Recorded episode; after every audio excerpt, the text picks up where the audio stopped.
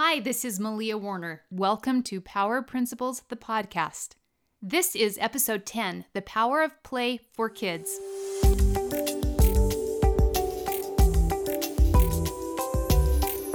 Hello and welcome. Today we are talking about the power of play for kids, for children.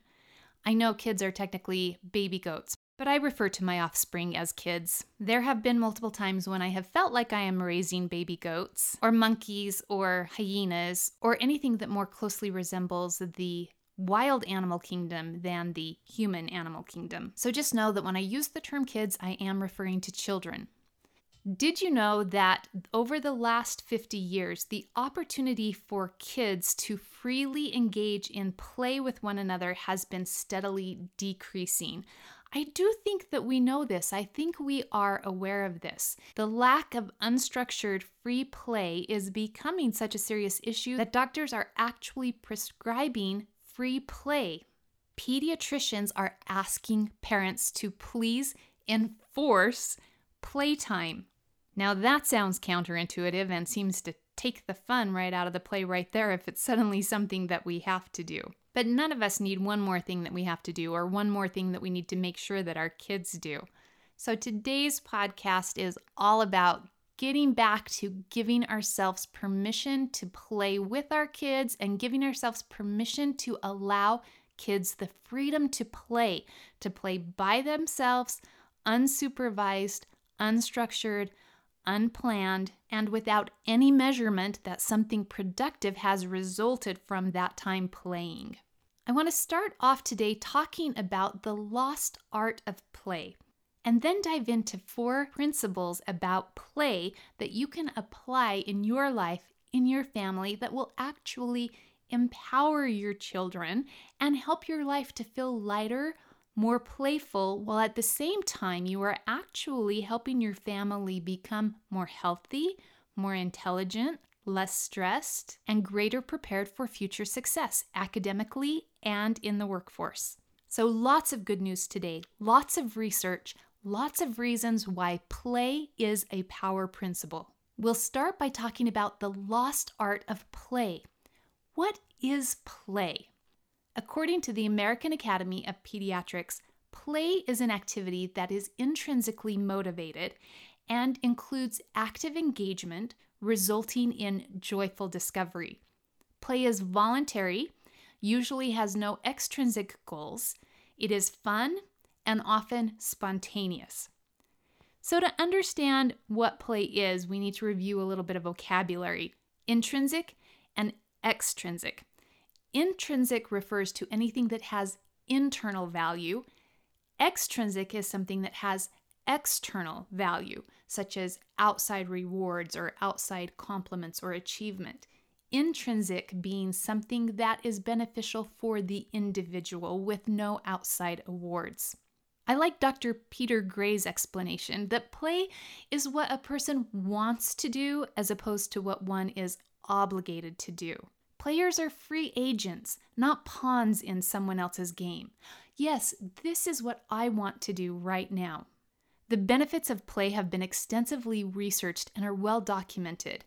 The benefits include improvement in executive function, language, and math skills, social development, friendships, physical development, health, and an enhanced sense of personal agency. Play is what develops into the formation of safe, stable, and nurturing relationships. All of these are fancy words that basically say play is not frivolous, play is not a waste of time. Play enhances our brain structure and brain function. Play promotes the process of learning and allows us to pursue goals and ignore distractions. So, if play is so important, why has it disappeared and how do we get it back? In our families, in our schools, in our communities, what can we do to rediscover the power of play? Over the past 50 years, the amount of time that free play has been declining, we've seen an increase in school and school like activities, such as lessons outside of school and adult directed sports programs. Children today spend more hours per day more days per year and more years of their life in school than ever before. More weight is given to tests and grades.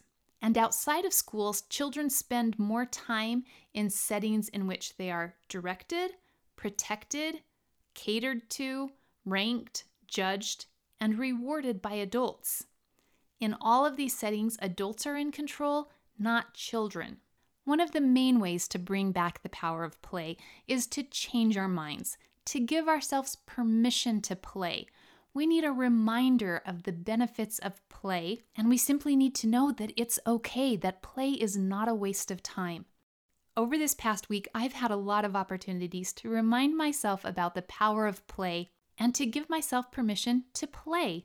In last week's episode, I talked about the winter retreat that I took with my husband and how it was important for me and my brain to keep giving myself permission and reminding me and changing my mindset that it's okay to play. Play is actually a form of work and it is very effective work.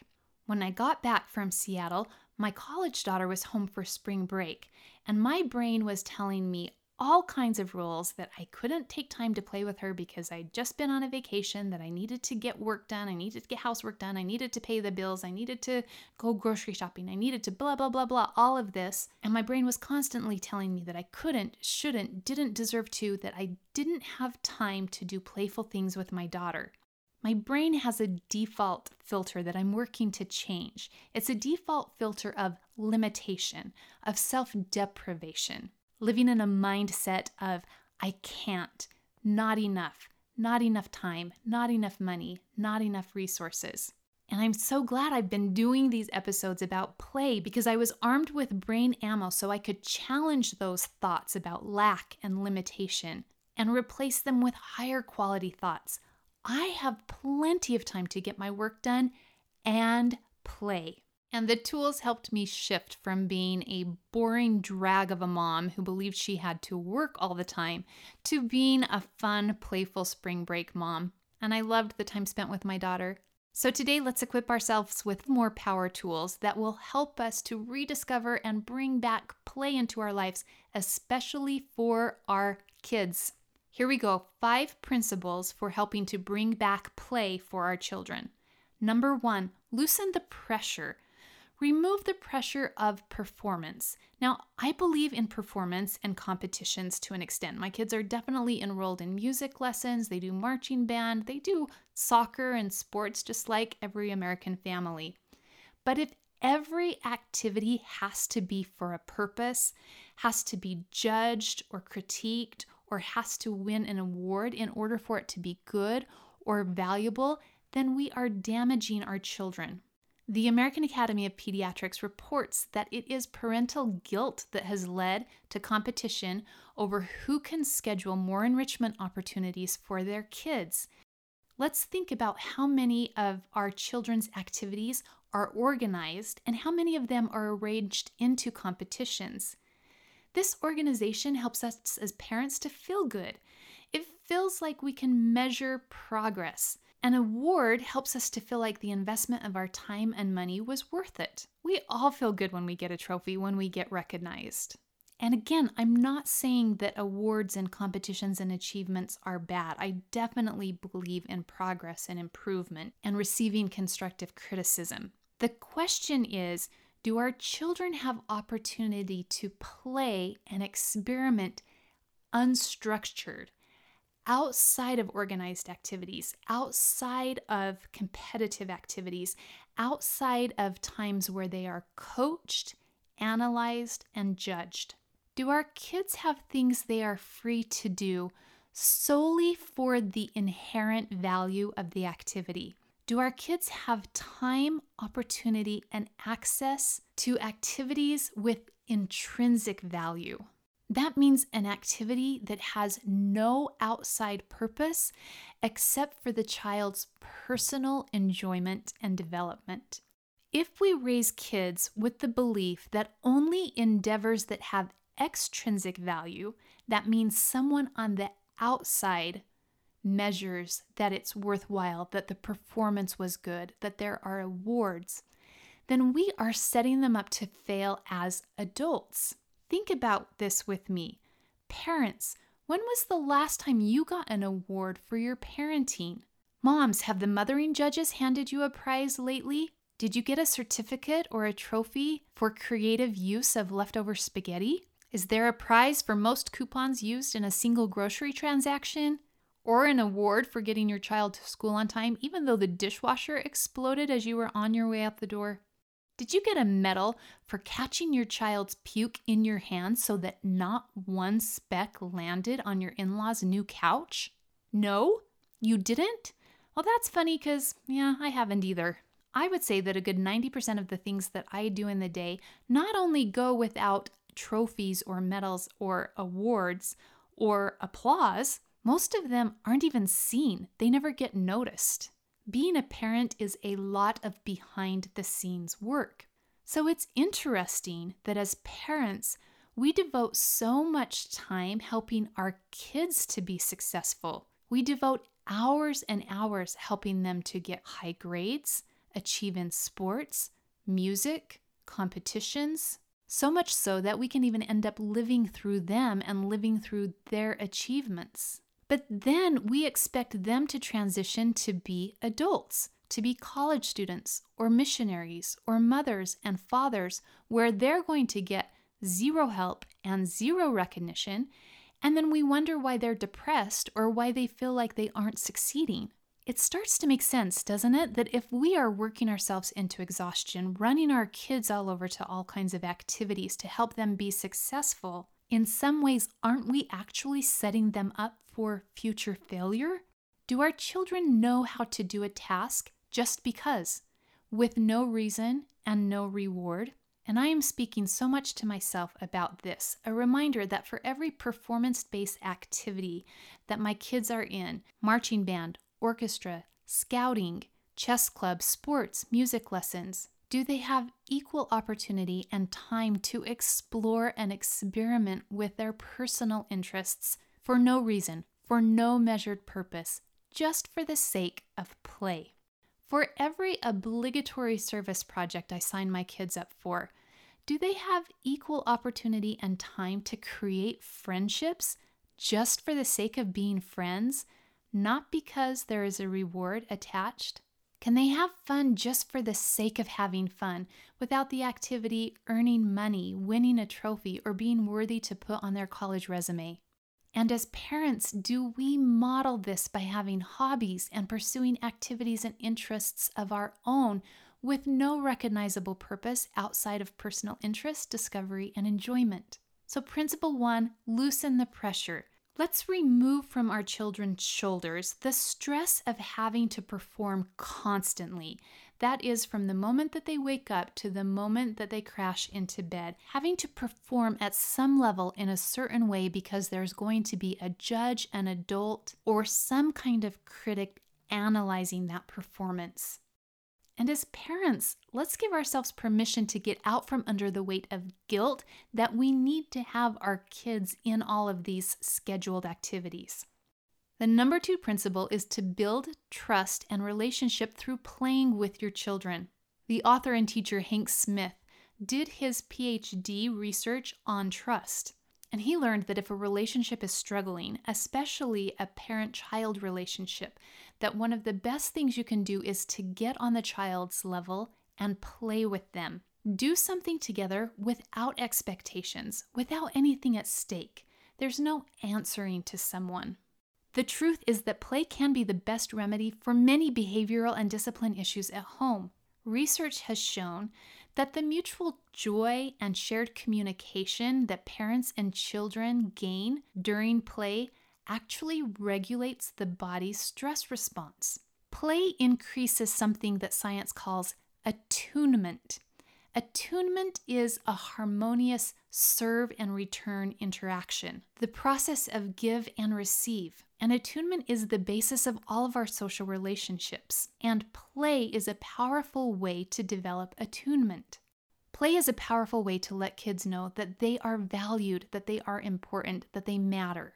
I was really surprised several weeks ago when we were having a family discussion, and out of the blue, my youngest got teary eyed and he said, We need to play more together. We need to play more as a family. You guys are always doing stuff together upstairs, and I'm downstairs playing by myself. And it's true, the basement is kind of his haven.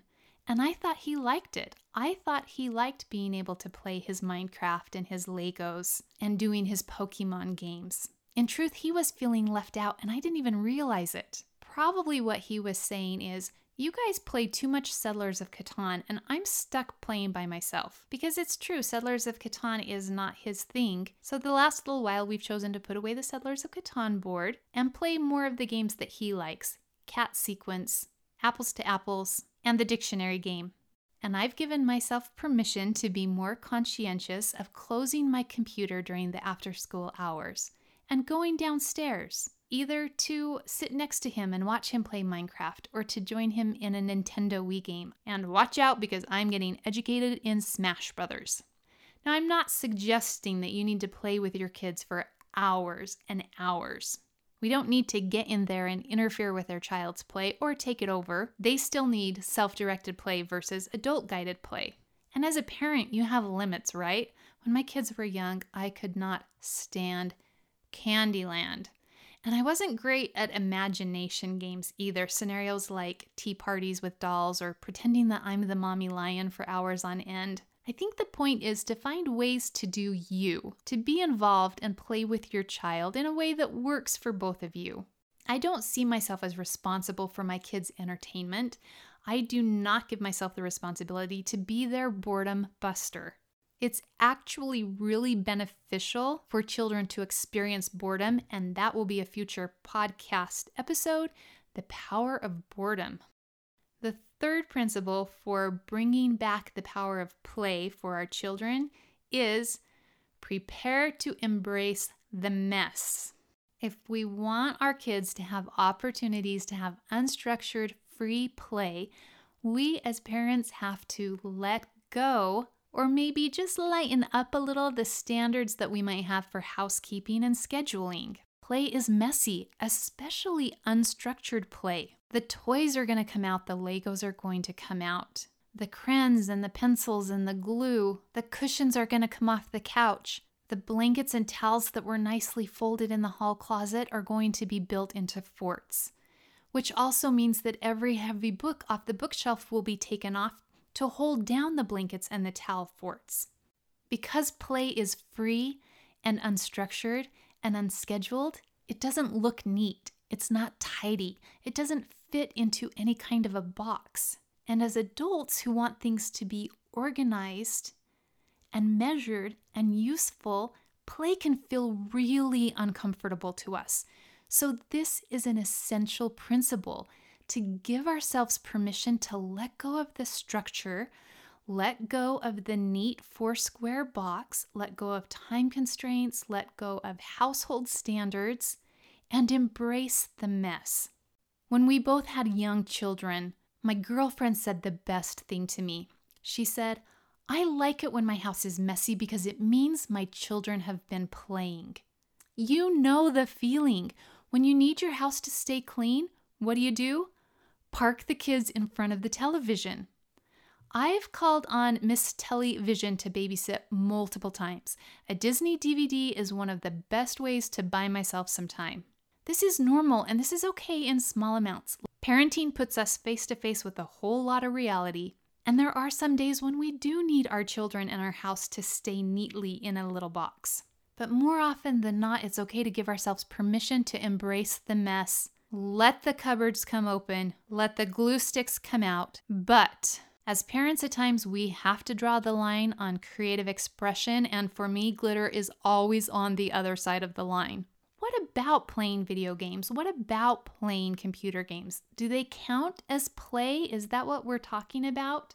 The American Academy of Pediatrics explains that media use, meaning television, video games, smartphones, tablets, encourages passivity and the consumptions of others' creativity rather than active learning and socially interactive play. We live in a world of computers and video games. We live in a world of screens, and that's okay, as long as we remember that at any time we have the power and the permission to turn the screens off.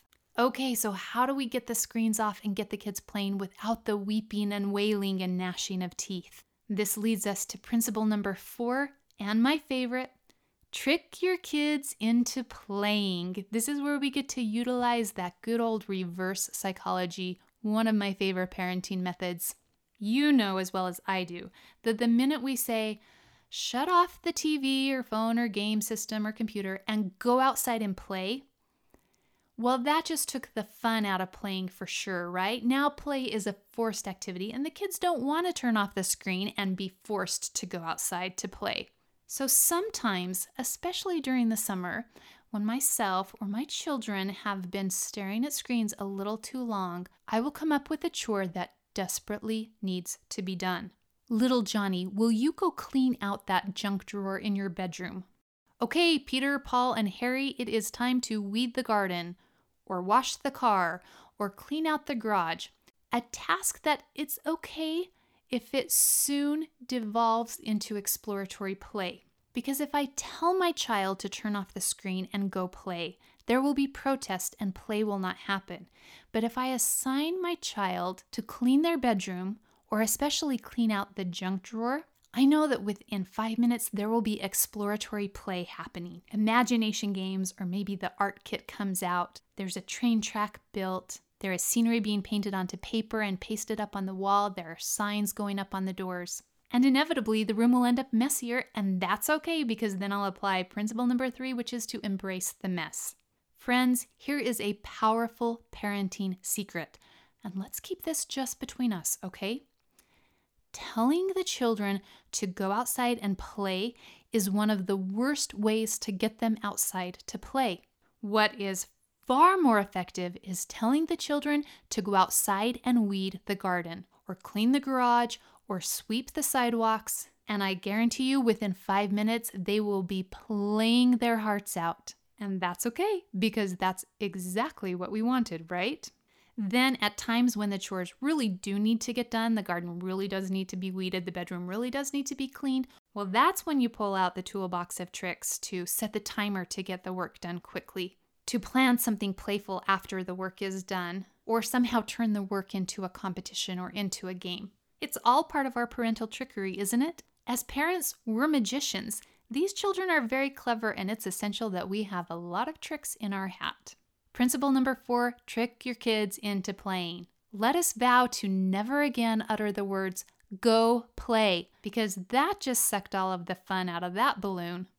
So, if you have kids in your life right now, you are so lucky. If you don't, maybe you can rent some. There are big brother, big sister programs, school reading volunteer programs, the YMCA, coaching.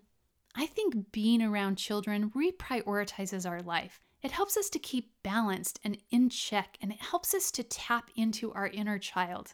And I think all of us, no matter what our status in life is right now, can benefit from being reminded of how we liked to play as children and how free it felt, and to invite some of that freedom and discovery back into our lives again. And for those of us that do have children or grandchildren, nieces and nephews, to bring back the power of play, to give ourselves permission to take the time to play. Thank you for listening to this episode. I wish you a happy, delightful week rediscovering the power of play with children.